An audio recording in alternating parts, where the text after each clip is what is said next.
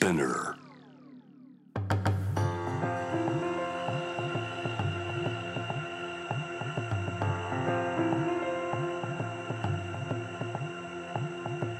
福本敦子の聞くコスメ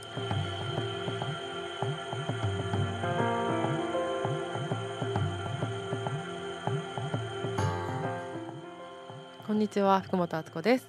えー、12月28日今年最後の行く年来る年聞くコスメ。皆さん今年はいかがだったでしょうか？もういかがだったでしょうかが愚問ですよね。なんかいつもと違ったこともそうだしなんか変化があった方私ももちろんありました。小さな変化の積み重ねだったなっていうふうに思います。あのこの番組がでも始まったの今年なんだよ。まだ1歳じゃない。まだ赤ちゃんだからお手柔らかにお願いします。まだ新生児ですこの番組は。けどこういう形で結構いろんな人が聞いてくださっていてあの月曜日をね楽しみにしてるって言われたことは私が一番それが嬉しかった。月曜日ってだるいじゃん。けどなんかそれをあるからなんか会社行くの楽しみでしたって言ってくださってる方がいて本当にありがとうございました。来年もさっきねあの JA 部の偉い人がねまだやっていいよって言ってたから来年も皆さんの月曜日を彩っていきたいと思います。え今日は最後なのであさって30日満月だからまあそれにも相まってえー、ベストアーツコスメ話そうかなって思います。でもねいろんなところで SNS とかでも言ってるからかぶってたらごめんね。けどちょっと振り返り私としてのまとめ話します。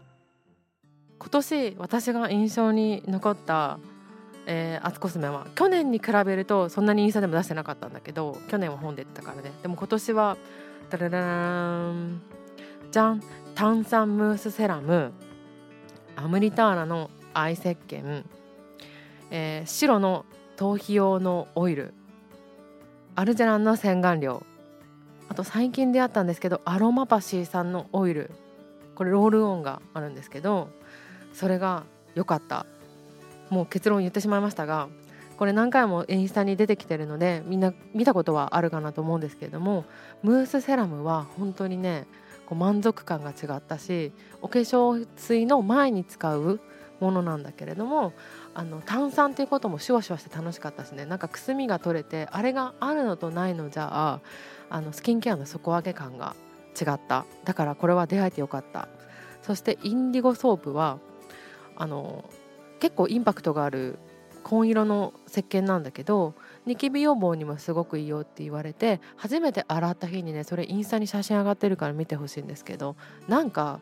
肌が反射してたの。そのぐらいつるんってなるソープだったからあなんかしかもしっとりするみたいなので感動があったっていう点でとってもおすすめでした。あとはアムリターラさん、えーと、エイジングケアが得意なんだけどニキビ予防で若い人も使ってくれてるんですよっていうふうに聞いたので是非これ聞いてる人でニキビ気になる方は使ってみてください。そして白のね頭皮用オイルはねこれ完売してたからね知ってる人完売ちょっと高くなって売ってネットで売ってるよっていうのとかも見かけたんですけど普通に頭皮用オイルってあの油分を頭につけてマッサージして洗い流すっていうのが多いんだけどこの白はねニームっていうアルベーダで使われる頭皮にいいハーブが入ってるんだけど少し水を加えると泡立つんです。で泡立ってスースーしてきてで洗い流すと爽快みたいな。このちょっと水を加えて泡立てるっていうプロセスがある頭皮オイルって私は見たことがなかったのね。でやった感がすごいの。あなんか今取れましたよっていう実感があるからすごい好きなんだけど、えーと、今多分また在庫あると思うので気になる方は見てみてください。でアルジャランの洗顔料は1,000円なのに張りが出る洗顔料あるんだっていうので感動したのとこれなんであの張り出るんですかって聞いたらあなんかその巡りを良くする植物のブレンドの精油がいっぱい入ってることとあと花びらのスクラブ入ってるんですよって言われて花びらのスクラブっていうことに結構ときめいたの。フラワースクラブってなんか響きが素敵だしそれ1,000円でできんだったら超いいじゃんっていうふうに思ったのが一個の理由です。で最後のアロマパシーのオイルは最近出会ったんだけど高橋愛ちゃんがコラボしてるブランドだったよね。あの普通の精油にあとオイル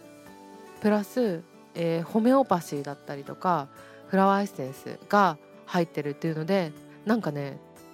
エネルギーごと整えてくれる感じのオイルで5種類ね、えー、ロールオンがあるんですけど私はその中でピンクのやつ好きで使ってるんですけどとってもいい香りだしなんかファーって軽くなる感じがするのちょ